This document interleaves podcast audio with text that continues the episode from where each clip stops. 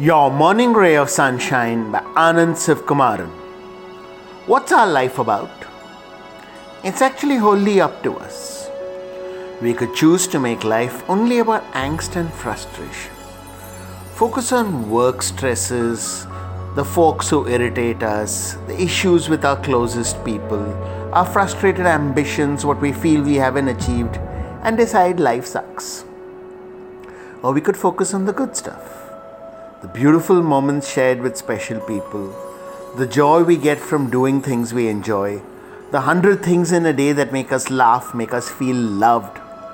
We could say, hang what people think, hang what I have or haven't done. I'm going to be happy and have fun. That's how life rocks. I know I'd like to leave this world with a smile on my face.